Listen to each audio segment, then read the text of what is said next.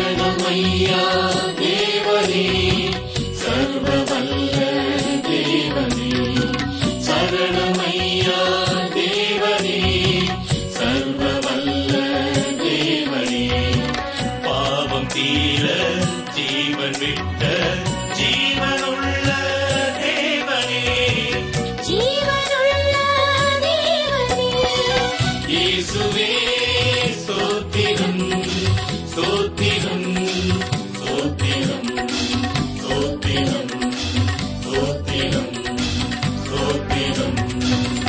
நேயர்களே நீங்கள் எப்படி இருக்கிறீர்கள்?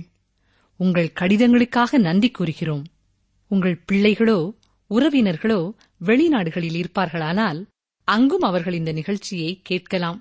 நீங்கள் அவர்களுக்கு கடிதம் எழுதும்போது W W W dot radio eight eight two என்ற ஒரு வரியையும் சேர்த்து எழுதுங்கள். நீங்கள் பெற்று வரும் ஆசிர்வாதங்களை அவர்களும் பெற்றுக்கொள்ளட்டும்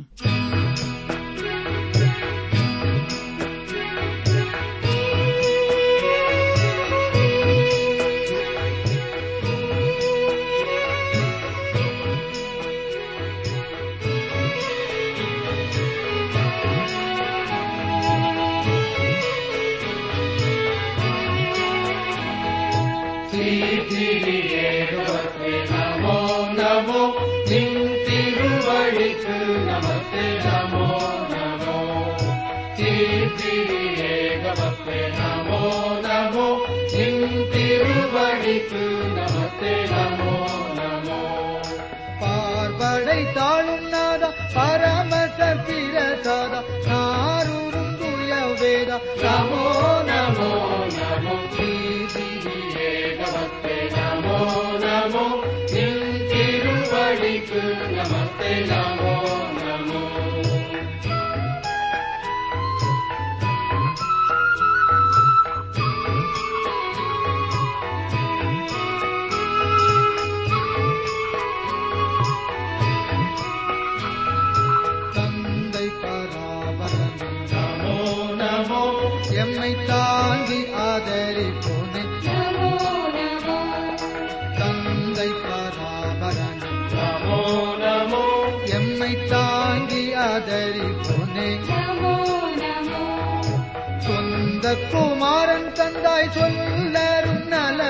நலமீந்தாய் எந்த போக்கும் வெந்தாய் நமோ நமோ நமோ.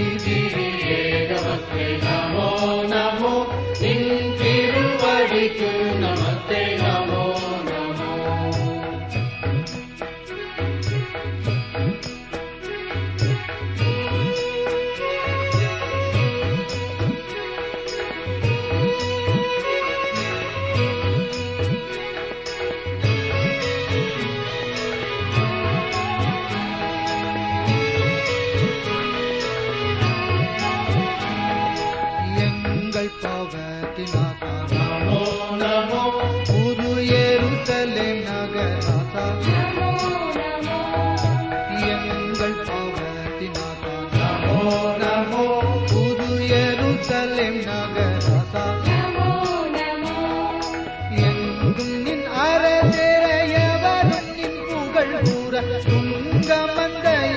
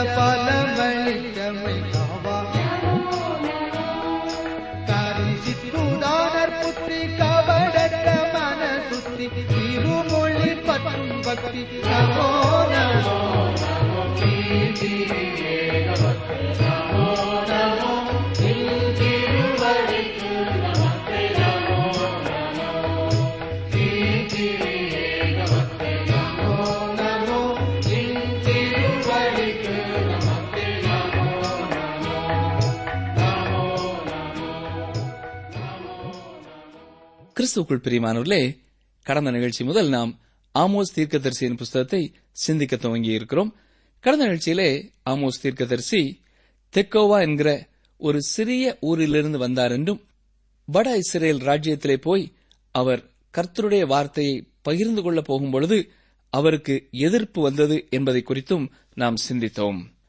அங்கே அமத்சியா என்பவனுடைய தலைமையிலே அவருக்கு எதிர்ப்பு வருகிறது. அமத்சியாவின் வார்த்தைகளின் அர்த்தம் இதுதான். ஆமோசே இங்கே பார் நீ பெத்தேலிலேயே புகழ்பெற்ற சபையில் பிரசங்கித்துக் கொண்டிருக்கிறாய் என்பதை நினைவிலே வைத்துக்கொள். இது ராஜா கலந்து கொள்ளும் சபை. நீ ராஜாவின் அரண்மனையிலே நின்று பேசிக் கொண்டிருக்கிறாய். அவர் உன்னிலே திருப்தி கொள்ளவில்லை. உன்னுடைய செய்தி அவரை பாதிக்கிறது. உண்மையிலே இங்கே உள்ள அநேகர் உன்னை விரும்பவில்லை. உனக்கு தந்திரமாக பேச தெரியவில்லை. சபைக்கு வருகிறவர்கள் எவ்வளவு நல்லவர்கள் என்று முதுகிலே தட்டி பாராட்ட தெரியவில்லை. பணக்காரர்களை அனுசரித்து உனக்கு பேச தெரியவில்லை. அவர்களை புகழவில்லை. மதிப்பு கொடுக்கவில்லை. அங்கே எங்கே சில வேடிக்கையான கதைகளை சொல்கிறாய்? நீ பிரசங்க மேடையை அடித்து தட்டி பேசுகிறாய். உன் உடல் அசைவுகள் சரியாக இல்லை. நீ அதிரும்படி சத்தமிட்டு பிரசங்கிக்கிறாய். உனக்கு நீண்ட போதனை குறித்து ஒரு பயிற்சி கொடுக்க வேண்டியதாயிருக்கிறது என்று அமத்சியாவின் வார்த்தைகள் ஆமோஸை நிந்திக்கிறவையாய் அமைந்தன. இப்படிப்பட்ட வார்த்தைகளுக்கு ஆமோஸ் கூறிய பதிலை நீங்கள் கேட்க வேண்டும் என்று நான் விரும்புகிறேன். தேவனுடைய நியாய தீர்ப்பை குறித்தும் நீதியை குறித்தும் பேசின தேவனுடைய சிறந்த தீர்க்கதரிசியான ஆமோஸின் வார்த்தைகளை கவனியுங்கள். சிலர் ஆமோஸ் தீர்க்கதரிசியை நரகக்கினி தீர்க்கதரிசி என்றும் அழைப்பார்கள். ஆனால் அவருடைய வார்த்தைகள் எவ்வளவு கிருபை பொருந்தினவைகளாக இருக்கிறது என்பதை கவனித்து பாருங்கள். ஆமோஸ் ஏழாம் அதிகாரம் பதினான்கு முதல் பதினைந்தாம் வசனம் வரைக்கும் இதை நாம் பார்க்கிறோம். ஆமோஸ் அமத்சியாவுக்கு பிரதியுத்தரமாக நான் தீர்க்கதரிசியும் அல்ல தீர்க்கதரிசியின் புத்திரனும் அல்ல நான் மந்தை மேய்க்கிறவனும் காட்டத்தி பழங்களை பொறுக்கிறவனுமாயிருந்தேன். ஆனால் மந்தையின் பின்னாலே போகிற போது என்னை கர்த்தர் அழைத்து நீ போய் என் ஜனமாகிய இஸ்ரவேலுக்கு விரோதமாக தீர்க்க தரிசனம் சொல்லு என்று கர்த்தர் உரைத்தார் என்று பதில் உரைக்கின்றார். இவ்வாறு கூறி ஆமோஸ் தன்னுடைய ஊழியத்தை செய்தி அறிவிப்பை தொடர்கிறார். அதிலே அமித்ஷியாவை சில கடினமான வார்த்தைகளை கொண்டு கடிந்து கொள்கிறார். இங்கே ஒரு கேள்வி கேட்க விரும்புகிறேன். ஆமோஸின் பதிலானது வைராக்கியமுடைய வார்த்தைகளை கொண்டதாக இருந்ததா? இல்லை. இவர் மிகவும் சாதுவாக சூதுவாதற்றவராக இருந்தார். மிகவும் எளிமையானவர். தெக்கோவா பாலைவனத்திலே அவருக்கு பாதை தெரிந்திருந்தது. ஆகவே அந்த பாலைவனத்திலே காணப்பட்ட பொல்லாத மிருகங்களிடத்திலிருந்து அவர் தன்னை தப்புவித்துக் கொள்ள அறிந்திருந்தார். ஆனால் இந்த சாலைகளோடு காணப்பட்ட பெத்தேல் கானகத்திலே அவர் உதவியற்றவராக இருந்தார். இன்றைய உலகத்திலேயும் இப்படிப்பட்ட காடுகள் அதிகம் உண்டு. சபை வட்டாரத்திலேயும் எந்த சபை பிரிவாக இருந்தாலும் அங்கே சிறிது ஆபத்தான சூழ்நிலைகள் உண்டு. நீங்கள் இந்த வட்டாரங்களின் உள்பகுதியில் ஆளுகை பகுதிகளில் தலையிட்டீர்களானால் அங்கே ஆபத்து காத்திருக்கும். அதிலே காணப்படும் உறுப்பினர்களிலே யாராவது ஒருவர் உங்களை பீறி போட்டுவிட துடித்துக் கொண்டிருப்பார்கள். கண்காணிப்பவர்கள் மூப்பர்களின் அமைப்பிலே சில கர்ச்சிக்கும் சிங்கங்கள் உங்களுக்காக காத்திருக்கும். நீங்கள் அவர்களோடு அனுசரித்து செல்லாவிட்டால் உண்மையில் உங்களுக்கு பிரச்சனை இருக்கிறது. அப்போ நான் யாக்கோபு இப்படிப்பட்டவர்களின் விஷத்தன்மையின் நாக்கை குறித்து சொல்கிறார். யாக்கோபு மூன்றாம் அதிகாரம் எட்டாம் வசனம் பாருங்கள். நாவை அடக்க ஒரு மனுஷனாலும் கூடாது. அது அடங்காத பொல்லாங்குள்ளதும் சாவுக்கு ஏதுவான விஷம் நிறைந்ததுமாயிருக்கிறது. ஆம் பிரியமானவர்களே சிலர் நம்மை நிந்திப்பது மிகவும் விஷம் வாய்ந்த பாம்பு கடிப்பதை விட கேடானது என்பதை நீங்கள் அனுபவித்திருப்பீர்கள். இந்த ஆமோஸ் மிகவும் சூதுவாதில்லாதவர். அவர் சொல்கிறார் நீங்கள் நான் ஒரு பிரசங்கியார் அல்ல என்று சொன்னீர்கள். ஆம் நான் ஒரு பிரசங்கியார் அல்ல என்பதை நான் அறிந்திருக்கிறேன். மேலும் நீங்கள் நான் ஒரு தீர்க்கதரிசி அல்ல என்று சொன்னீர்கள். நீங்கள் சொன்னது சரிதான். நான் ஒரு தீர்க்கதரிசியும் அல்ல. நான் ஒரு தீர்க்கதரிசியின் மகனும் அல்ல. நான் ஒரு நாட்டுப்புறத்தவன். ஆனால் தேவன் என்னை அழைத்தார் என்று சொல்கிறார். ஆமோஸ் சொல்கிறதை சற்றே கவனியுங்கள். ஆமோஸ் ஏழாம் அதிகாரம் பதினைந்தாம் வசனம். ஆனால் மந்தையின் பின்னாலே போகிறபோது என்னை கர்த்தர் அழைத்து நீ போய் என் ஜனமாகிய இஸ்ரவேலுக்கு விரோதமாக தீர்க்க தரிசனம் சொல்லு என்று கர்த்தர் உரைத்தார். ஆமோஸ் சொல்கிறார் நீங்கள் நம்பத்தக்க ஒரு ஆதாரத்தை என்னிடத்திலே கேட்கிறீர்களா? இதோ தருகிறேன். கர்த்தர் என்னை அழைத்தார் என்று சொல்கிறார். நீங்கள் தேவனுடைய வார்த்தையை பிரசங்கிக்கிறவர்களாக இருப்பீர்கள் என்றால் உங்களுக்கும் இப்படிப்பட்ட சவால்கள் வரும்.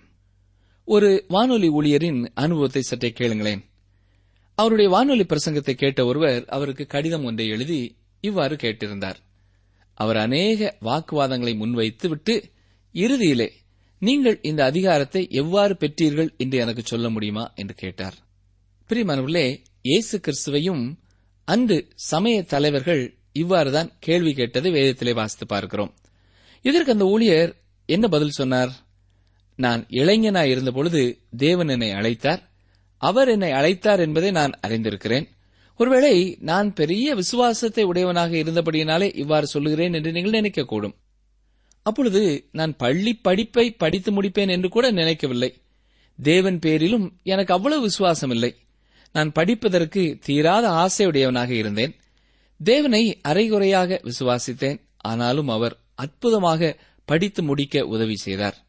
அவர் என்னை அழைத்தார் என்பதை நான் உறுதி செய்திருக்கிறேன். இப்பொழுது நான் வாழ்க்கை பயணத்தின் இறுதி பகுதியிலே வந்திருக்கிறேன். நான் தேவனால் அழைக்கப்பட்டதை குறித்து எனக்கு ஒரு சந்தேகமும் இல்லை.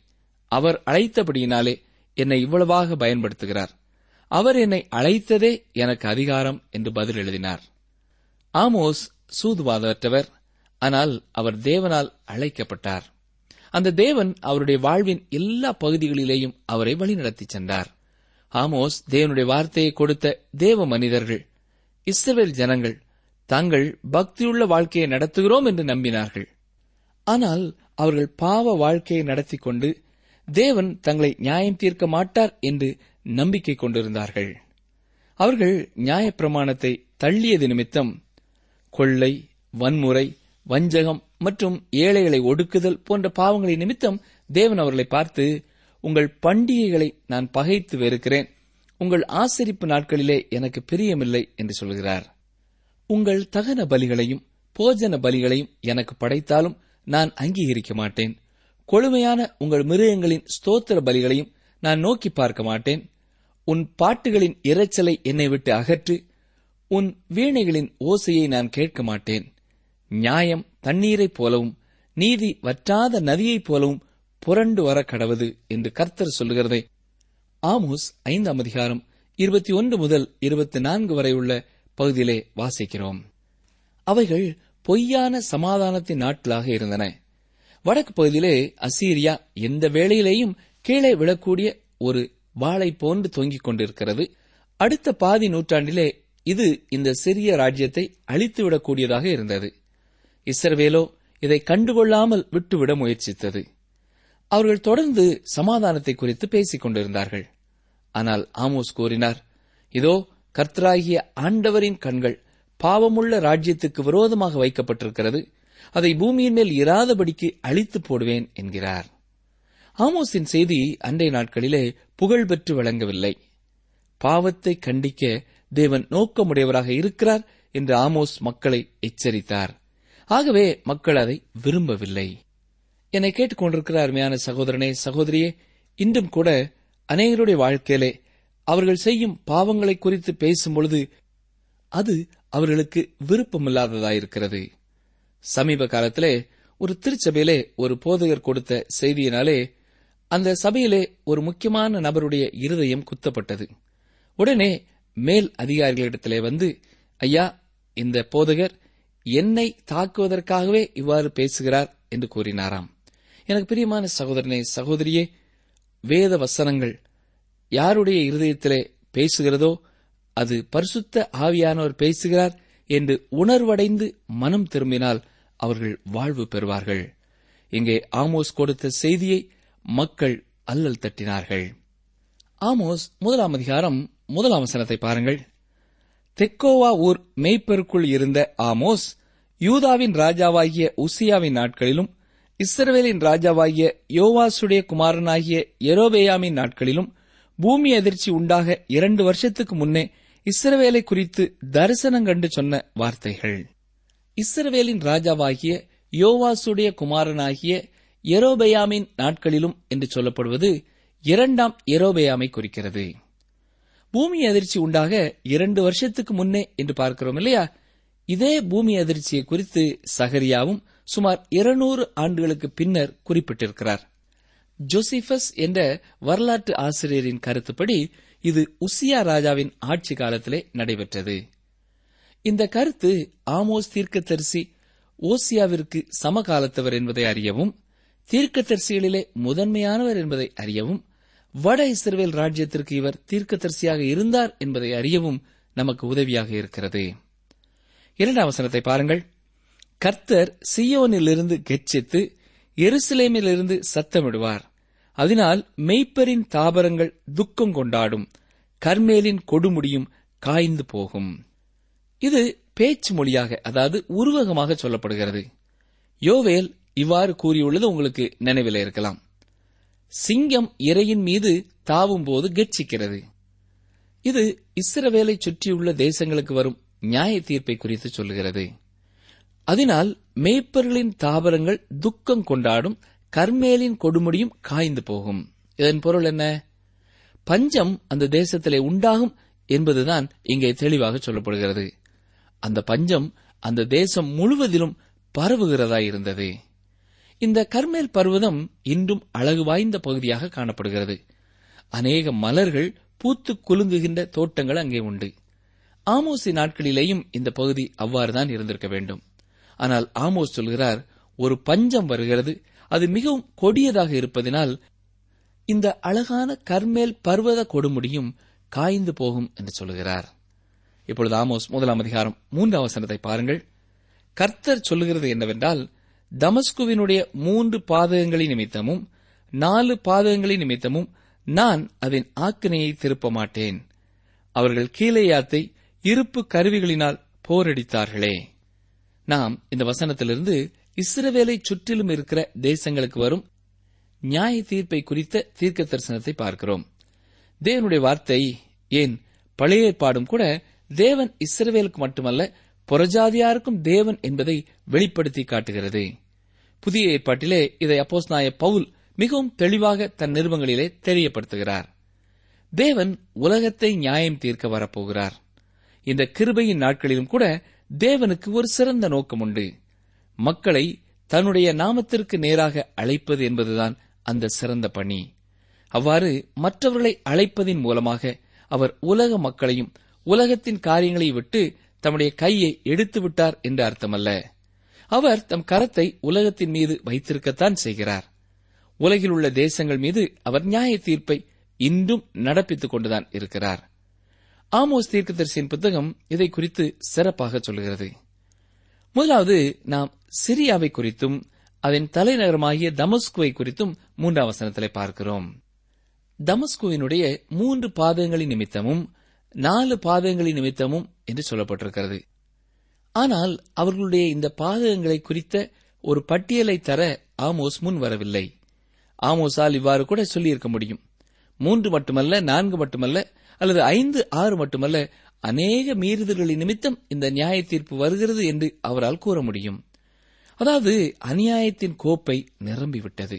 ஆகவே இப்பொழுது சீரியாவின் மீது வர இருக்கிற தேவனுடைய நியாய தீர்ப்பை எதுவுமே தடுத்து நிறுத்த முடியாது. அவர்கள் கீழையாத்தை இருப்பு கருவிகளினால் போரடித்தார்களே என்று வசனத்தின் இறுதியிலே பார்த்தோம். இந்த ஒரு கொடிய காரியத்தை சீரியா செய்தபடியால் தான் இந்த தேவனுடைய நியாய தீர்ப்பு அதன் மீது வந்தது. இந்த இருப்பு கருவிகள் தானியத்தை போரடிப்பதற்காக பயன்படுத்தப்படக்கூடியவை. இவை மிகவும் கூர்மையான கருவிகள். இந்த கருவியை கொண்டு அவர்கள் கீழையாத் மக்களின் சரீரங்களை கீறி சின்ன பின்னமாக்கினார்கள் என்று நம்பப்படுகிறது. இரண்டு ராஜாக்களின் புஸ்தகம் பத்தாம் அதிகாரம் முப்பத்தி இரண்டு முப்பத்தி மூன்று அவசரங்களிலே இதை குறித்து வாசிக்கிறோம். கவனியங்கள் அந்நாட்கள் முதல் கர்த்தர் இஸ்ரவேலை குறைந்து போக பண்ணினார்.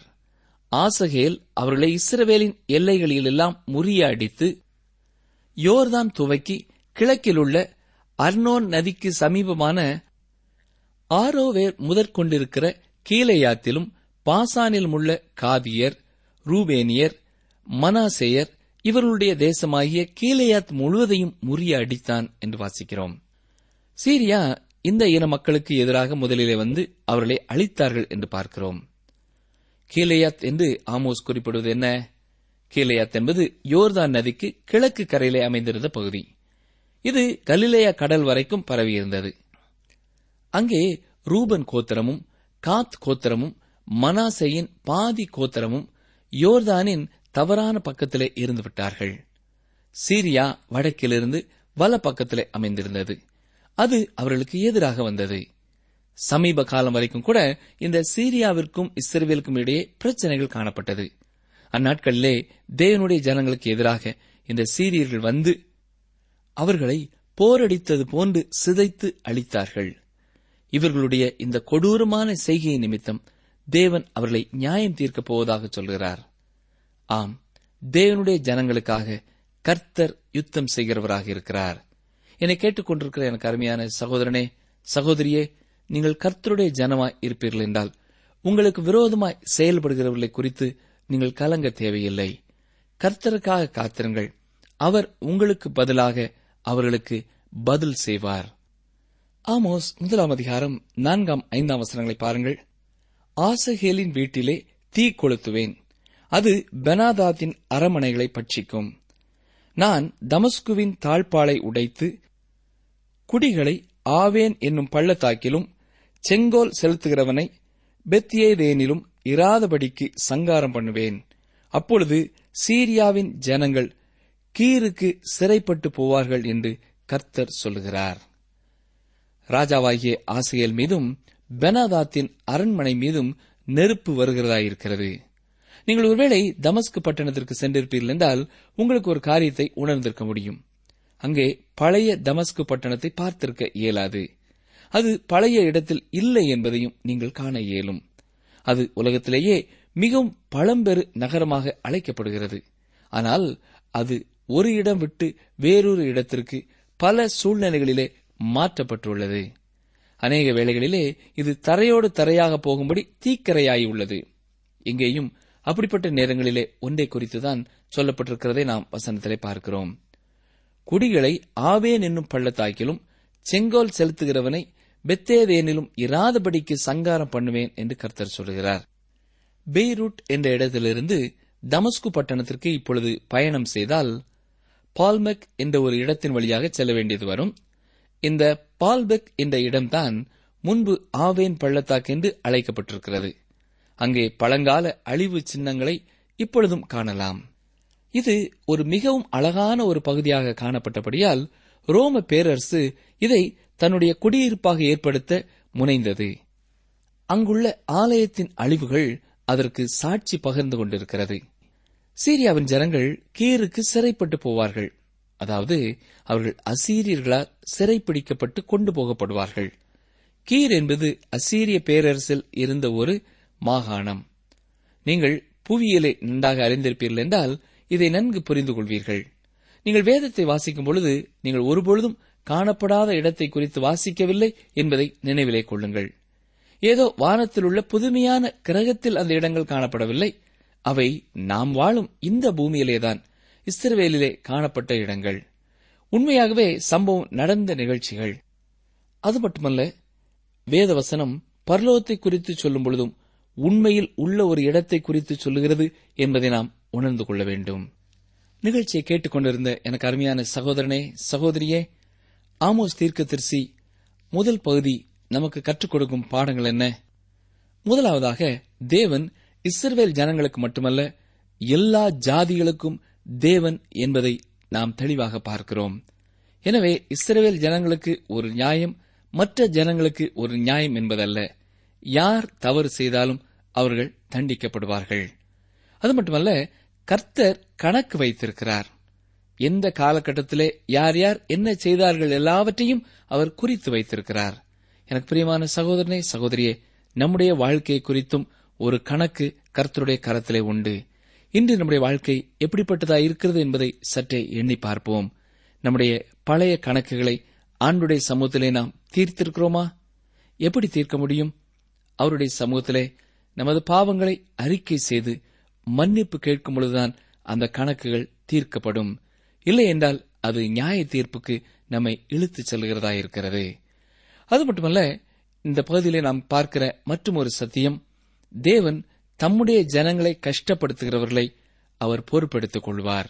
எனவே அவருடைய பிள்ளைகளாயிருக்கிறவர்கள் தங்களுக்கு எதிராக செயல்படுகிறவர்களுக்கு எதிர்த்து செயல்பட வேண்டிய தேவையில்லை. அவர்கள் அமைதலோடும் பொறுமையோடும் காத்திருக்கும் பொழுது ஏற்ற வேளையிலே கர்த்தர் அவர்களுக்கு நியாயம் செய்வார். எனக்கு பிரியமான சகோதரனை சகோதரியே நீங்கள் ஆண்டவரை நேசிக்கும் ஒருவராக இருப்பீர்கள் என்று சொன்னால் உங்களுக்கு விரோதமா யாராவது செயல்படுகிறார்கள் என்று சொன்னால் அதை குறித்து நீங்கள் கலங்காதிருங்கள். அதை ஆண்டுடைய சமூகத்திலே வைத்து அந்த பொறுப்பை அவருடைய கரத்திலே ஒப்புக் கொடுத்து விடுங்கள். அவர்களுக்கு பதில் செய்ய நீங்கள் முற்படுவீர்கள் என்றால் நீங்கள் எதையுமே செய்ய முடியாது தவறான தீர்மானங்களைத்தான் செய்வீர்கள். ஆனால் கர்த்தருடைய செயல்பாட்டுக்கு விட்டுக் கொடுத்தீர்கள் என்றால் அவர் ஏற்ற நேரத்திலே செயல்படுவார். இதில் சந்தேகமே இல்லை. ஆமேன்.